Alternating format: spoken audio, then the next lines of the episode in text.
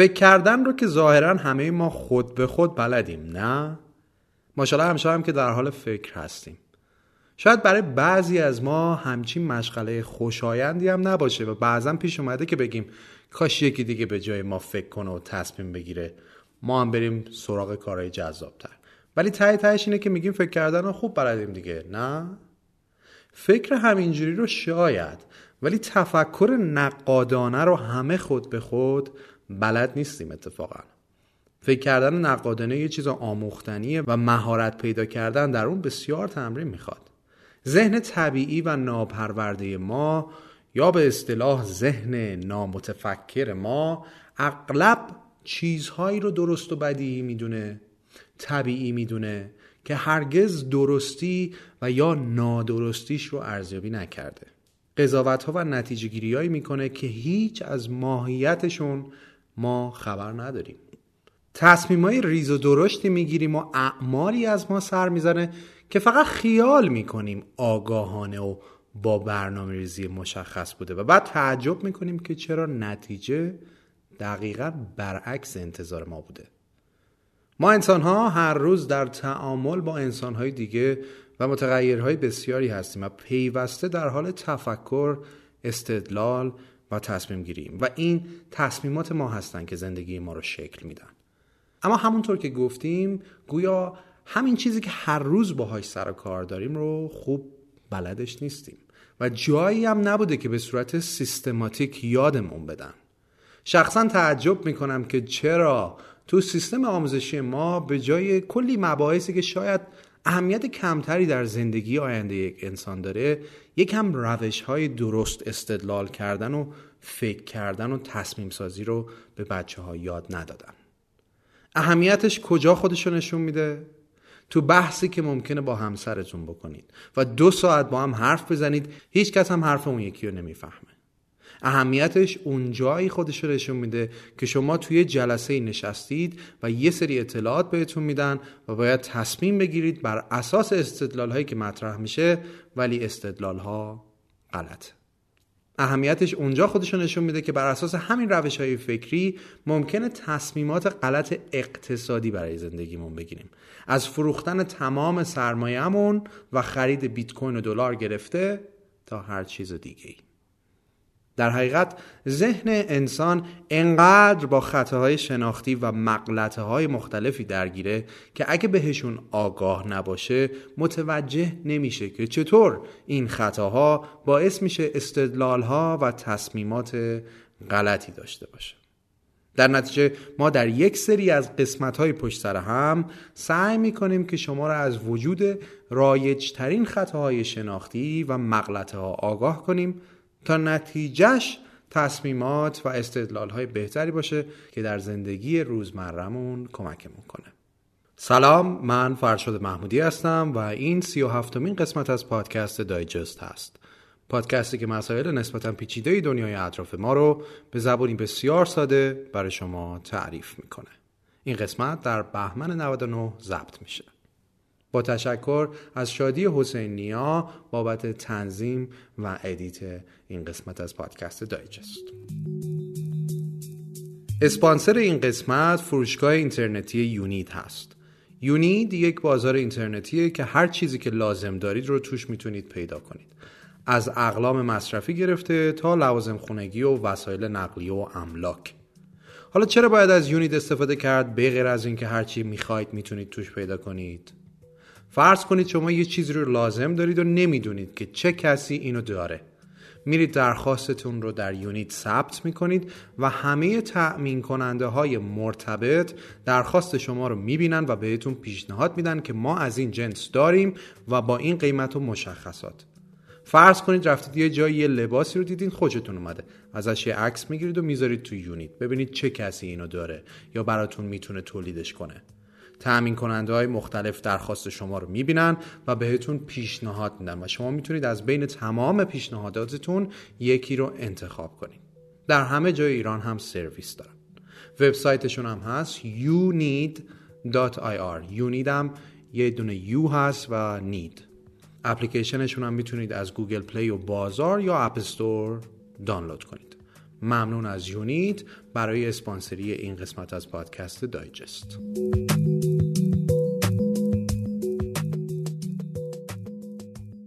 خب قبل از ورود به جزئیات اول باید بریم ببینیم که خطاهای شناختی cognitive bias ها یا مغلطه ها به اصطلاح fallacy ها چی هستند و تفاوتشون چیه؟ خب خیلی ساده. خطاهای شناختی یعنی خطاهای سیستماتیک و بعضا ناخودآگاهی که در فرایند فکری ما انسان ها وجود داره که ممکنه ریشه این خطاها در ادراکات، مشاهدات و نظرات و تصورات ما از جهان هستی وجود داشته باشن این خطاهای شناختی باعث این میشن که ما به راحتی تبادلات اطلاعاتی صحیح نداشته باشیم و تصورمون از حقیقت اشتباه باشه و این خودش عواقب بدی می‌تونه داشته باشه. سوگیری های شناختی باعث میشن که ما از اطلاعاتی که برای ما خوشایند نیستند اما ممکنه حقیقت داشته باشه اجتناب کنیم. و یا از طرف دیگه سبب این میشن که در بین داده های اطلاعاتی الگوهایی رو کشف کنیم و مبنای تصمیم گیریمون قرار بدیم که اصلا این الگو عملا وجود نداشته و ما داریم توهم می‌زنیم. اگه تو شرکت هاتون در جلسه های متعدد شرکت می‌کنید حتما با این سوگیری ها چه بدونید و چه ندونید درگیر بودین حالا که بازش کنیم متوجه میشیم که چقدر مباحثات و مکالمات روزمره ما یا حتی تصمیم گیری های ما بر مبنای تحلیل اشتباهی از واقعیت های اطلاعاتی شکل گرفته است. اما از طرف دیگه مقلته ها ایرادات منطقی هستند که در استدلال های ما شکل می گیرن. یعنی مقلته عملا مثل سوگیری های شناختی سیستماتیک نیست. در حقیقت اینها ایراداتی هستند که باعث میشن که یک استدلال از اعتبار ساقط بشه و اتفاقا خیلی هم رایجن. حالا ممکنه اصلا سوال پیش بیاد که استدلال خودش چیه؟ در حقیقت استدلال لیستی از گزاره هاست که ترکیبی از پیشفرض ها و یک نتیجه گیریه. به این مثال دقت کنید اگه می‌خوای در دانشگاه خوب قبول بشی باید خوب درس بخونی. تو هم که می‌خوای دانشگاه خوب قبول بشی. پس باید خوب درس بخونی. خیلی ساده یه سری پیشفرض مطرح شد و بعد نتیجه گیری. به این میگن استدلال. همین چیز ساده بعضا هزار تا غلط از توش در میاد که میشن همین مغلطه ها که با هم یه نگاهی بهشون میندازیم. جالبه بدونید که آدم های دوگم معمولا وقتی یه نظری میدن نمی‌تونن دلایل کافی صحیح براش بیارن و زمانی که نقد میشن قابلیت استدلال سازی برای دفاع از نظرشون ندارن.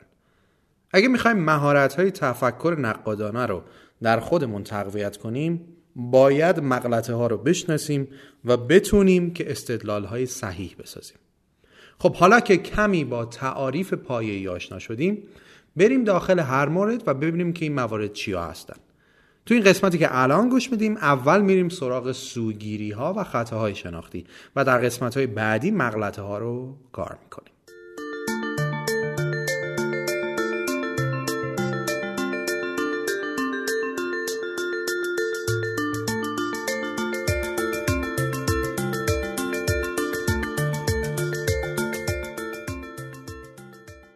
خب سوگیری شناختی اول خطای بنیادی برچسب زدن یا Fundamental Attribution Error. فرض کنید دارید رانندگی می‌کنید یهو یکی میپیچه جلوی شما یا با سرعت ازتون بدجور سبقت می‌گیره. یا مثلا می‌خواد از اتوبان خارج بشه و یهو میپیچه توی رمپ. خیلی از ما ممکنه یهو فوش بدیم به طرف و بگیم احمق و نگاه کن مثل چی رانندگی می‌کنه؟ ولی قطعا شده که خودمون هم این کار رو در رانندگی کرده باشیم. یعنی با سرعت یا خیلی بعد از جلوی یکی رد شده باشیم. مثلا حواسمون به گوشی بوده یهو یادمون افتاده بپیچیم یا هرچی ولی به خودمون که خیلی تند رانندگی کردیم حق دادیم. چون مثلا جلسهمون دیر شده یا مریض داشتیم یا هر چیزی. یه مثال دیگه. شما مدیری نیروتون دیر میاد سر کار. یکی دو بار تو ذهنتون میگید عجب آدم تنبل و غیر مسئولیه ولی وقتی خودتون دیر میاد ترافیک بود ماشین پنچر شد در پارکینگ باز نشد و از اینجور داستان اون تنبله و غیر مسئول شما ماشینت پنچر شده و یکی یه خیابونی در یه جایی بند آورده. خب این خطای شناختیه که ما انسان ها تمایل داریم تا رفتارهای آدمهای دیگر رو انتساب بدیم به شخصیتشون. ولی رفتارهای خودمون رو به عوامل محیطی و خارجی که تحت کنترل ما نیستند انتساب میدیم. یه سوگیری شبیه به اینم هست به اسم self serving که مثالشو زیاد شنیدیم. اینا اگه پولدار شدن یا دزد بودن یا سر یکی رو کلاه گذاشتن یا شانسی شده. ما اگه پولدار شدیم یعنی تلاش کردیم. شب نخوابی کردیم. یا برعکس اگه نشدیم هم شانس نداریم والا اگه ما خراب کنیم عوامل محیطیه و اگه بقیه خراب کنن به خاطر اینه که نتونستن. بگردین و بجورین تو جلسه هاتون و تو روابطتون کجا این خطا گیرتون میندازه. دوست پسرم اگه تلفنش رو جواب نمیده حتما داره یه کاری می‌کنه و آدم خائنیه. من اگه دو بار زنگ زدی جواب ندادم خب داشتم با مادرم حرف زدم دیگه. یا چه می‌دونم مدیرم منو صدا کرد. فلانی اگه توی واحدی توی شرکت اون فایلی رو که می‌خواستید اون وظیفه‌ای که می‌خواستید رو نداد به شما نرسوندش احتمالا می‌تونست و از قصد نداده و آدم بدی اساسا اذیت کنه. ولی اگه شما یه بار پیش بیاد که ندین این فایل رو نتونستین به خاطر اینه که شلوغ بودید این برچسب زدن هم فقط شامل حال بقیه نمیشه. ما بعضا به خودمون هم برچسب می‌زنیم. یه جایی یه چیز رو اشتباه می‌کنیم و به جای اینکه به دلیل اون اشتباه فکر کنیم کلا خودمون رو مقصر می‌دونیم. که اصلا آقا من بازندم من لوزرم من بیلیاقتم از اینجور داستانم. حالا اگه شما با این خطای شناختی آشنا باشید احتمالا دفعه دیگه که در چنین موقعیتی قرار گرفتید به جای اینکه ایراد اون رفتار رو به شخصیت طرف یا خودتون انتصاب بدین عوامل محیطی رو هم بدون پیش قضاوت در نظر می‌گیرید. پس خطای شناختی اول Fundamental Attribution Error. یعنی اینکه اگه یه ایرادی در کسی ببینیم به خاطر شخصیتشه یه ایرادی در ما باشه به خاطر عوامل محیطیه.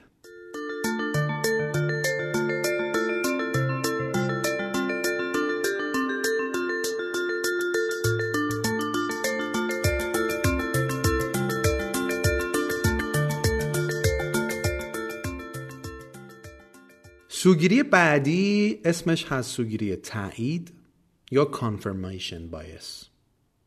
به این خطا تاثیر شترمرغی هم میگن.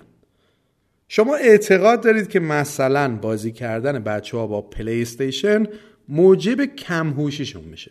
چی کار می‌کنید؟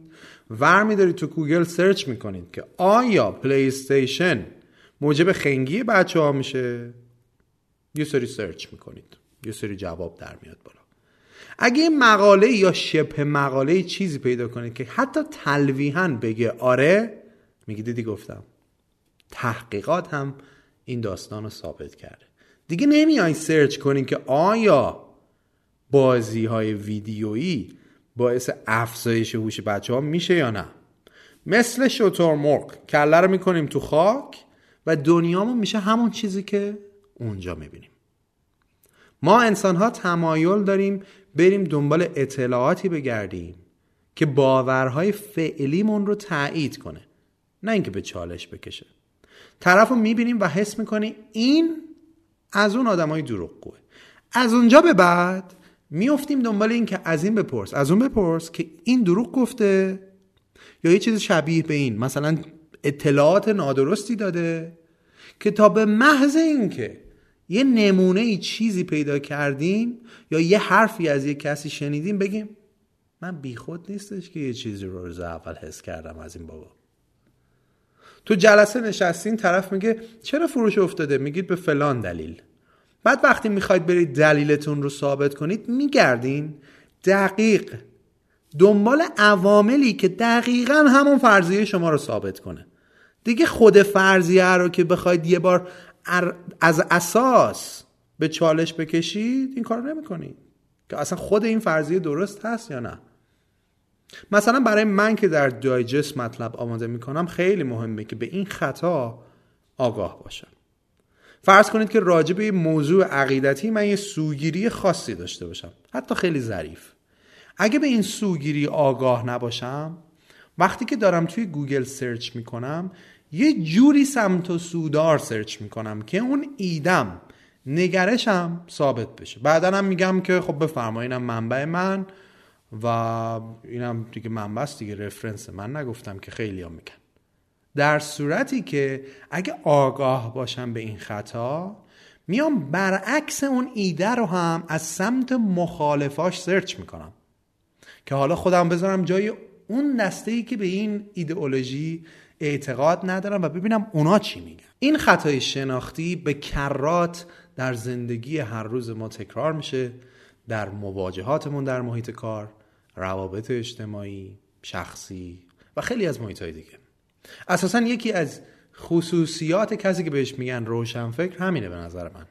اینکه از این خطای شناختی آگاهه و سعی می‌کنه با چالش کشیدن نگرش ها و باورهای خودش افق دیدش رو وسیعتر کنه و نگاهش به حقیقت خیلی جهان شمولتر باشه. تا اینکه بخواد بگرده دنبال سند و مدرک برای اثبات همون فرضیه ها و باورهای خودش.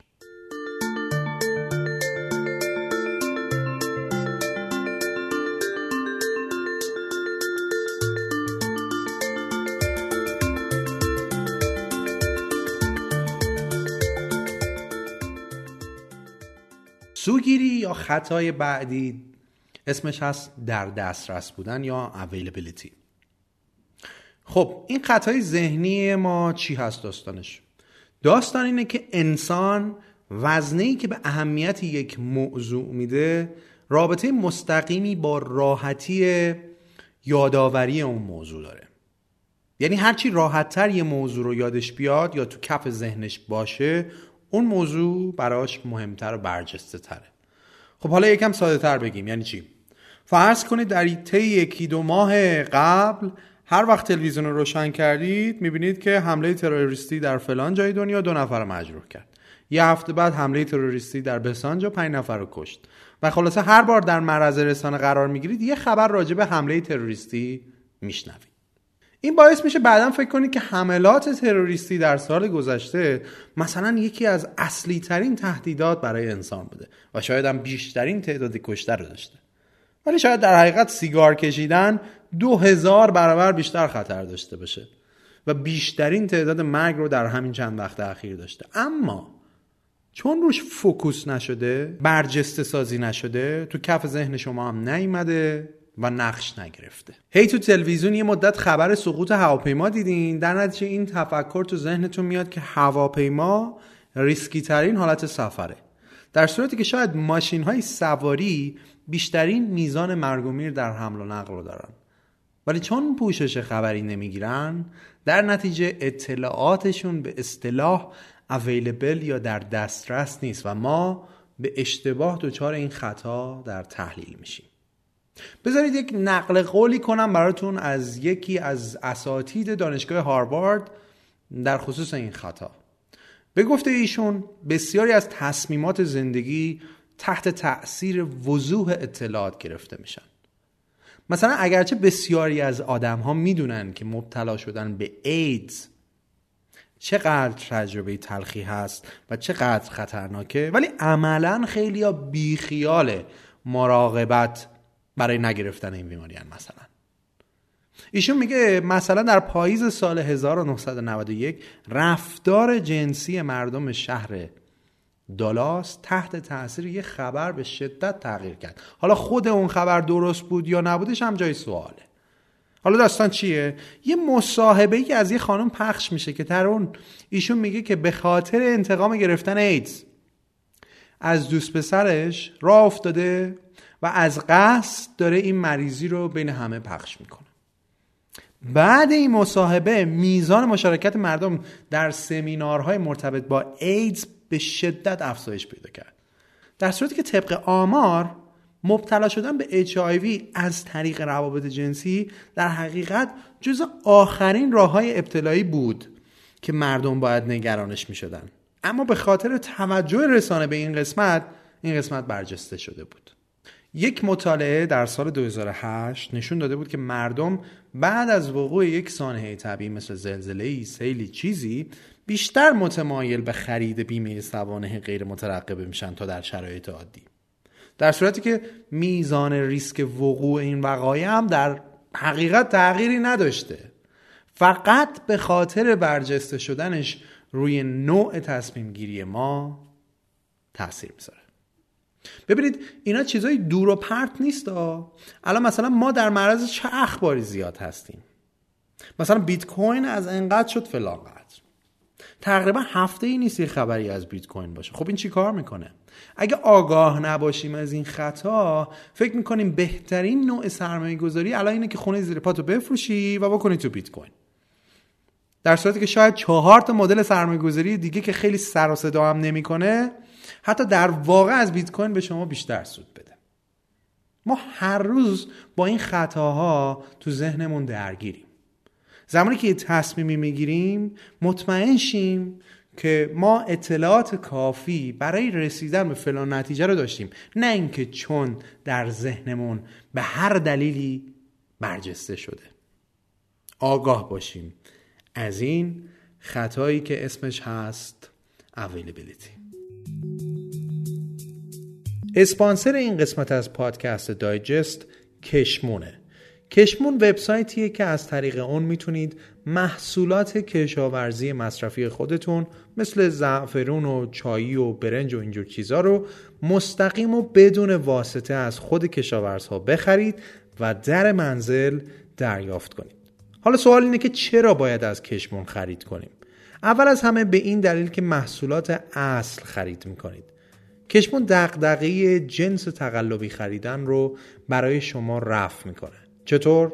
کشمون به عنوان متخصص و با کمک آزمایشگاه های معتبر کیفیت این محصولات رو میسنجه و فقط اونهایی رو در شبکش قرار میده که کیفیتشون از یک استانداردی بالاتره دلیل بعدی هم اینه که چون مستقیم از خود کشاورزها خرید می‌کنید اینطوری می‌دونید که این محصول رو کدوم کشاورز و در کجا تولید کرده و چون طول زنجیره تأمین کوتاه شده پس با خریدتون سود بیشتری نصیب اون کشاورز میشه. در نتیجه خرید شما منتهی میشه به یک محصول با کیفیت شناسنامهدار اصل که در عین حال شما هم کمک کردید که کشاورزایی که درست و اصولی کار می‌کنند رشد کنند. کشمون رو توی گوگل search کنید و به وبسایتشون سر بزنید و قصه هر کشاورز محصولات و نتیجه آزمایشاتشون رو ببینید.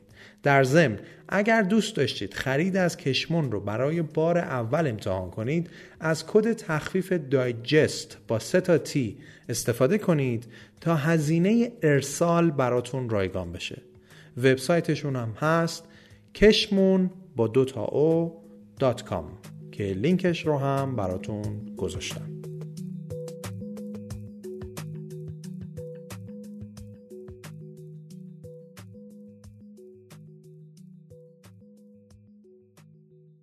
خطای بعدی بهش میگن خطای لنگر یا anchoring میرید توی فروشگاهی و از غذا اولین فروشگاه هم هست. قیمت یه کفش خورده 5 میلیون تومن میاید بیرون.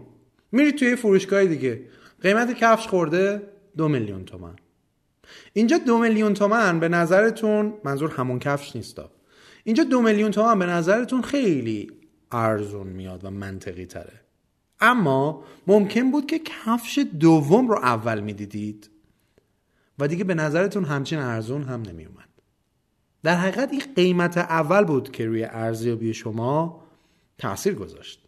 این چیه؟ به این میگن خطای شناختی لنگر. یعنی چی؟ یعنی اینکه انسان روی اولین تیکه از اطلاعاتی که به دست میاره خیلی تکیه می‌کنه و قضاوت های ثانویش بر اساس اون لنگر اولیه. میرید مغازه شروع می‌کنید به مذاکره سر قیمت. طرفی قیمتی رو پرت می‌کنه مثلا 200 هزار تومن و بعد شما میگید آقا تخفیف بده. دو ساعت چونه می‌زنید قیمت رو میرسونید به 150 تومن و بعد خرید می‌کنید و به نظرتون هم برد کردیم در صورتی که ذهن شما رفرنس رو 200 تومن قرار داده و به نسبت اون شما احساس برنده بودن دارید و اون فروشنده هم راضیه چون مثلا ممکنه اون جنس قیمتش اصلا خیلی پایین تر می بوده باشه. ولی چون شما رو درگیر خطای لنگر کرده هم شما احساس خوبی دارید و همون گرونتر بهتون جنس رو داره. این اتفاق مخصوصا در جایی که ارزش گذاری یه چیزی خیلی سخته و غیر متداول بیشتر میفته یعنی اگه شما ایده ای نسبت به ارزش اون چیز ندارید بیشتر ممکنه درگیر اولین تیکه از اطلاعات بشید و اون رو به عنوان رفرنس قرار بدید. ما آدم ها معمولا اولین اطلاعاتی که در مورد یه موضوعی پیدا می‌کنیم برامون میشه نقطه رفرنس مدیرتون میگه برو پیش بینی فروش فلان محصول رو تا دو سال آینده درار ممکنه برید و نگاه کنید تا الان چقدر میفروختید. و بعد بر اساس اون میزان از فروش یک رشد یا یک کاهشی رو پیش بینی کنید. یعنی ذهن شما اومده فروش فعلی جنس رو به عنوان یک رفرنس قرار داده و فرضیات بعدیش رو بر اساس اون شکل داده. و نیمده از اول بر اساس پتانسیل ذاتی فروش پیش بینی فروش انجام بده. فقط هم سر قیمت و فروش و اینجور چیزا نیست. یه پزشک هم می‌تونه دچار این خطا بشه. نمیگیم حتما میشه ولی ممکنه. یعنی مثلا مشاهده علائم اولیه بیمار ممکنه به عنوان یک لنگر در ذهن پزشک تاثیر بذاره. و این باعث بشه که بیماری رو درست تشخیص نده و بر اساس همون پیشفرض های اولیش بره جلو. پس سری بعد که در حال آنالیز یا تصمیم سازی در خصوص مسئله بودیم یکم بیشتر فکر کنیم که آیا اثر لنگر روی ما داره تاثیر می‌ذاره یا واقعا این قیمتی که دارید پرداخت می‌کنید مناسبه. این پیش بینی فروش شما بر اساس پتانسیل در اومده نه reference point ها. این تشخیص بیماری واقعا بر اساس تشخیص دقیق علائمه و نه الگوی اولیه‌ای که در ذهن ما شکل می‌گیره.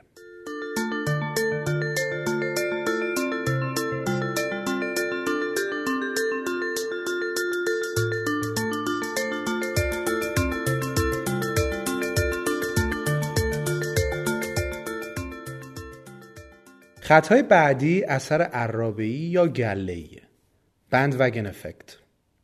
خب این دیگه از اسمش هم معلومه دیگه. چهار نفر یه چیز رو شروع می‌کنن بقیه هم به دنبالش. یهو می‌بینیم همه دارن میرن بیت کوین بخرن. پس ما عقب افتادیم دیگه. حتما یه چیزی هست که همه دارن میرن می‌خرن.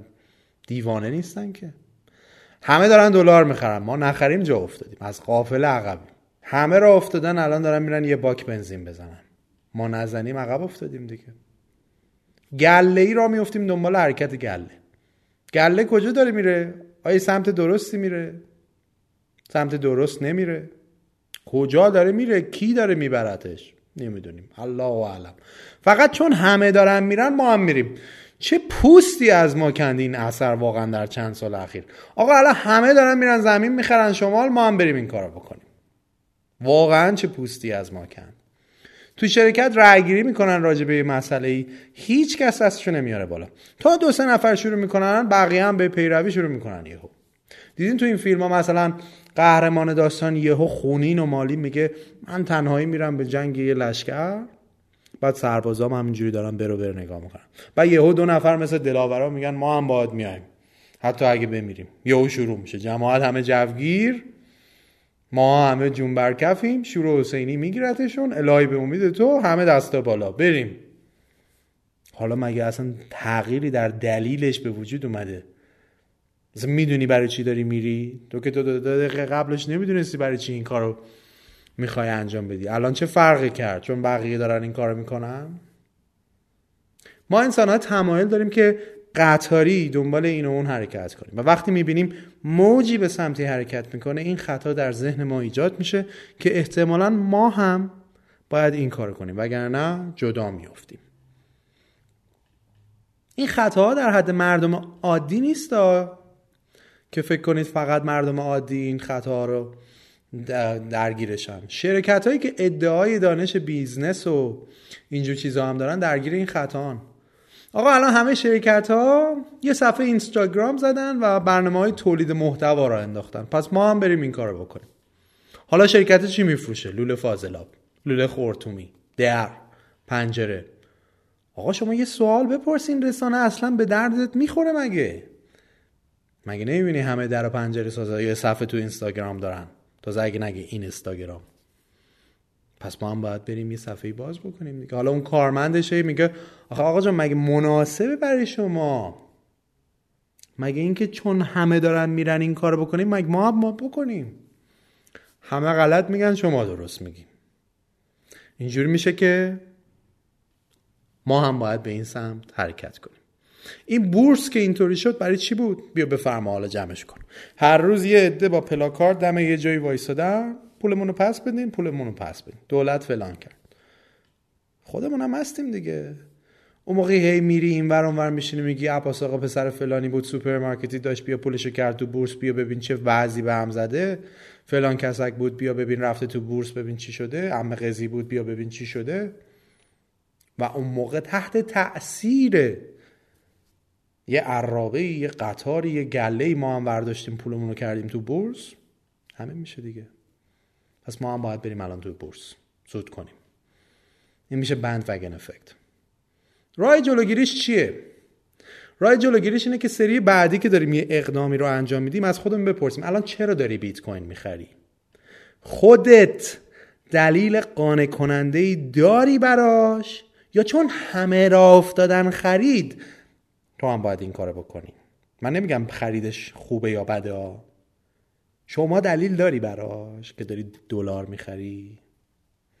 الان برای چی دستتو بردی بالا؟ مگه متقاعد شدی که تو رای گیری دستتو بردی بالا؟ چرا داری دلار می‌خری؟ مگه داری پیش بینی می‌کنی؟ وضعیت اقتصادی به چه شکلی میشه؟ چرا داری طلا می‌خری؟ اینجوری هول زدنی. بند وگن افکت خطای شناختی. استقلال فکری می‌تونه جلوگیری بکنه از این سوگیری. بریم بعدی.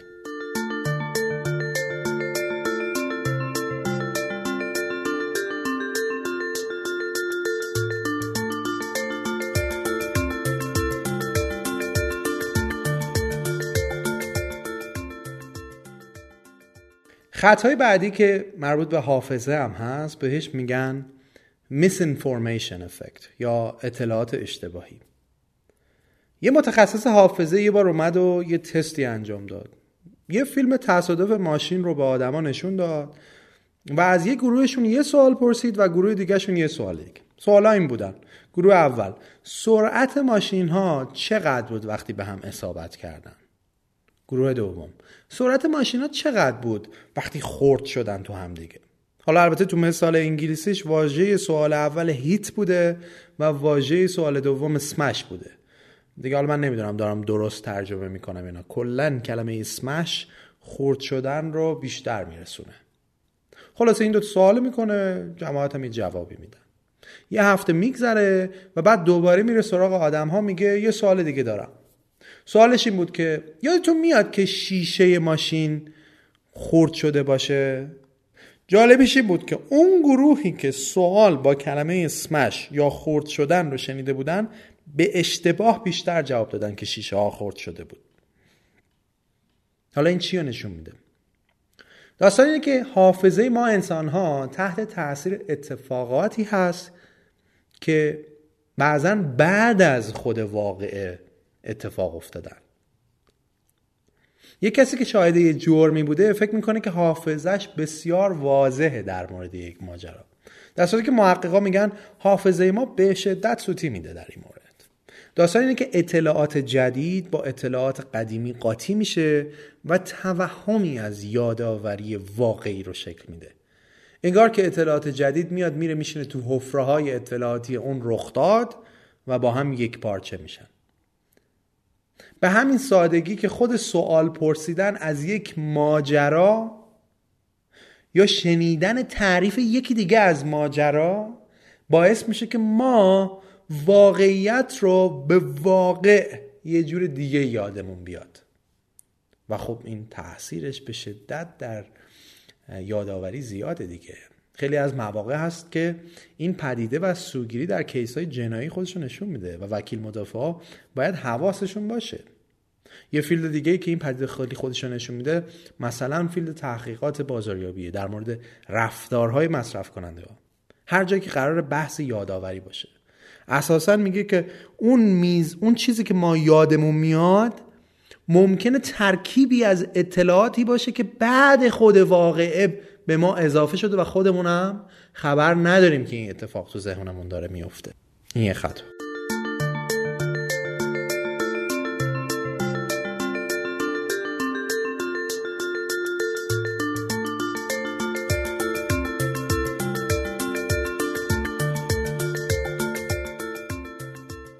خطای بعدی اثر حاله یا بهش میگن هیلو افکت یه شرکتی که تو کلی از حوزه های خوراکی مصرفی تولیدات داره به ناگهان یه اشتباهی در تولید یکی از محصولاتش اتفاق میفته مثلا آب میوه هاش و خبرش هم میپیچه. اتفاقی که میفته اینه که نه تنها فروش آب میوه هاش افت می‌کنه بلکه باقی محصولاتش هم که اصلا ربطی به آب میوه ندارن ضربه می‌خورن. بیسکویتاش هم فروشش کم میشه. مایه ظرفشوییش هم ممکنه این اتفاق براش بیفته. البته با فرض بر اینکه اسم همه برندها هم یکی هست. یکی از همکارای ما توی یه ماجرای خطا می‌کنه. دیگه بیچاره در هر زمینه ای که دیگه حتی تا به حال خطایی هم نکرده میره زیر سوال. یا برعکسش یکی که حس می‌کنیم خوشتیبتره به نظر باهوشتر و کار درستتر هم میاد. کسی که با اعتماد به نفسه این حس به میده که حرفی که داره می‌زنم درسته. چرا این اتفاق میفته؟ به خاطر تمایل ما انسان ها به اینکه می‌خوایم فکر کنیم درست فکر کردیم. ارزیابیمون درست بوده. اگه تصویر اولیه ما از یک چیز یا یک انسان مثبته دوست داریم که بگردیم دنبال دلیل و مدرک که ارزیابیمون هم درست بوده. در عین حال دچار cognitive dissonance هم نمیشیم. یعنی چی؟ یعنی که ذهن ما اصولا با دو تا تفکر پارادوکسی که همو نقض می‌کنن خوب کنار نمیاد و سعی می‌کنه که این تضاد یا dissonance رو به consonance یا همراستایی تبدیل کنه. تضادی وجود نداشته باشه تو فکرمون. چون اگه نکنه اذیت میشیم دیگه. وقتی می‌دونیم سیگار بده نمی‌تونیم که با همون تفکر که سیگار بده و داره به بدن ما آسیب می‌زنه هی سیگار بکشیم و لذت هم ببریم. چون وقت هی استرس می‌گیریم همش ناراحتیم. در نتیجه ذهن ما یه سری استراتژی به کار می‌گیره. یکیش اینه که بیاد بگه مثلا کی گفته اصلا سیگار ضرر آنچنانی داره؟ این همه دارن می‌کشن و کجا آسیب های جدی گذاشته؟ بابای من هفتاد سال سیگار کشی ماشاءالله بیا ببینش. چیه این کار؟ یعنی ذهن اومده اهمیتش رو کم کرده. یا یه جور دیگهش اینه که ذهن میاد میگه که بابا دنیا دو روزه. هوا که آلودگیش اصلا بیشتر هم هست. هر روز ریه ما رو داره مورد عنایت قرار میده. حالا یه کوچولو سیگار مگه چی هست؟ استراتژی متفاوتی داره ذهن که این cognitive dissonance رو از بین ببره. تو اثر حاله ای هم همینه. ما دوست داریم فکر کنیم که آدم خوش تیپه که با اعتماد به نفسم حرف می‌زنه و قدش هم بلنده پس کار درست هم هست. باهوش هم هست. حرفی هم که داره می‌زنه درسته. و بگیر و برو. برعکسش هم مثال زدیم دیگه. وقتی از اونور خراب میشه وقتی روز اولی حس بد از یکی می‌گیریم دیگه به باقی کاراش هم با دیده منفی نگاه می‌کنیم. برای همینه که میگن first impression is last impression. آگاه بودن از این خطا خیلی جلوگیری می‌کنه از قضاوت هایی که می‌کنیم. چه در انسان ها چه در معاملات چه در شرکت ها حالا فلان شرکت یه جا سوتی داد دیگه. آقا قرار نیست که همه محصولاتش خراب باشه. یا چون فلان محصولش خوبه قرار نیستش که همه محصولات دیگه هم به همون کیفیت باشه. الان باور کنید اپل بیاد اون لوگوی خوشگل سیب گاز زده شو. بزنه روی آب معدنی با بسته‌بندی نقره‌ای و شکیل و آبش هم بده مثلا آب دماوند براش پر کنه. حاضریم ده برابر پول بیشتر بابتش بدیم. چیه؟ آب اپله. چه فرقی داره؟ نمی‌دونم. اپل دیگه. کارش درسته. آبش هم درسته احتمالا. می‌دونی مگه؟ نه. ولی خوبه. این خطا بریم بعدی.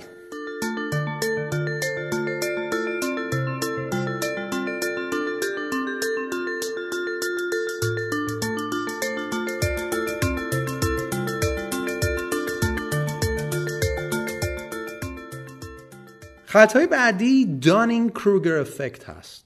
اسم خاصه.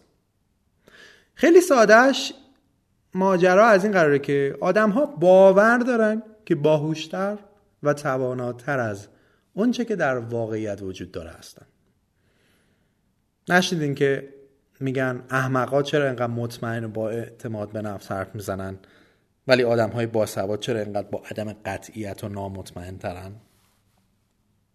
داروین تو کتابش جمله داره که میگه اعتماد به نفس بیشتر زایده حماقت تا دانش داستان همون جمله قدیمیه که میگه یکم دانش چیز بسیار خطرناکیه.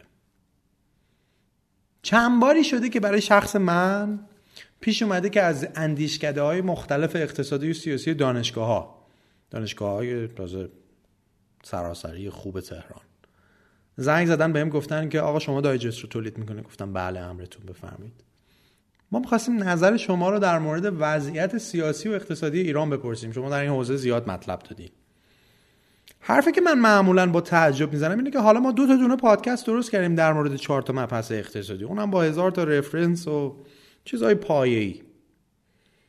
ولی باعث نمیشه که اصلا من در جایگاهی باشم که حتی بخوام یه نظر کوچیکم بدم در مورد موضوعات به این مهمی. یعنی این اعتماد به نفس نباید وجود داشته باشه حالا شما چون چهار تا مبحث مختلف کار کردی بیا حالا تحلیلم بده. تئوری آقای دانینگ کروگر همینه میگه که معمولا یک کمی دونستن از یه چیزی باعث میشه که اعتماد به نفس کاذب به وجود بیاد و تسامح و ساده انگاری در تحلیل اتفاق بیفته. و حس کنیم که خب دیگه الان همه چی فهمیدیم دیگه. یه پادکست از دایجست گوش دادیم در مورد فلان موضوع اقتصادی در مورد بورس. یه کتاب خوندیم در مورد بیت کوین. الان دیگه می‌تونیم اظهار نظر کنیم. چون فهمیدیمش دیگه چیزی نداره که همینه. حالا جالب اینه که اگه این خداگاهی رو نداشته باشیم معمولا در همون کبر خودمون باقی میمونیم و هیچ وقتم برای بهتر شدن سعی نمی کنیم. یه بار داشتم به حرفای جادی رادیو گیک گوش می‌دادم. یه واژه‌ای رو به کار برد خیلی خوشم اومد. گفت یه سری از خودشون جلو میفتن از خود جلو افتادن. یعنی من که با فلان داستان بلدم اونو که خوندم من که خودم مدیر digital marketing فلان شرکت بودم. دیگه نیازی نیستش که روی این مباحث وقت بذارم. دقیقا همینجاست که ما جا میمونیم و در حماقت و اعتماد به نفس خودمون باقی میمونیم. دانینگ و کروگر یه منحنی جالب دارن که نشون میده که حالا همین آدمی که اولش در نهایت اعتماد به نفس هست و در قعر دانش به موازاتی که شروع می‌کنه دانش خودش رو بیشتر می‌کنه اعتماد به نفسش به شدت افت می‌کنه. یعنی هر چقدر ما بیشتر یاد می‌گیریم بیشتر اعتماد به نفس کاذبمون افت می‌کنه. تا حدی که به یه جایی می‌رسه که دیگه هیچ اعتماد به نفسی اصلا باقی نمیمونه. ولی ولی اگه شخص آروم آروم به همین مسیرش ادامه بده اتفاقی که میفته اینه که آروم آروم با افزایش دانش و تواناییش اعتماد به نفسش آروم آروم ساخته میشه و با یک شیب ملایمی برمیگرده. ولی این بار دیگه کاذب نیست. نکته آموزشیش اینه که همیشه در حال یادگیری و تمرین باشیم. از خودمون به قول جادی جلو نیفتیم. و همیشه به صورت واقعی خودمون رو محک بزنیم که واقعا چقدر دانش و توانایی در مورد یه موضوع داریم. خب این اپیزود تا اینجا داشته باشید. در قسمت های بعدی با خطاهای شناختی بیشتر و مخصوصا مغلطه ها که هنوز راجع بهشون حرف نزدیم برمیگردیم.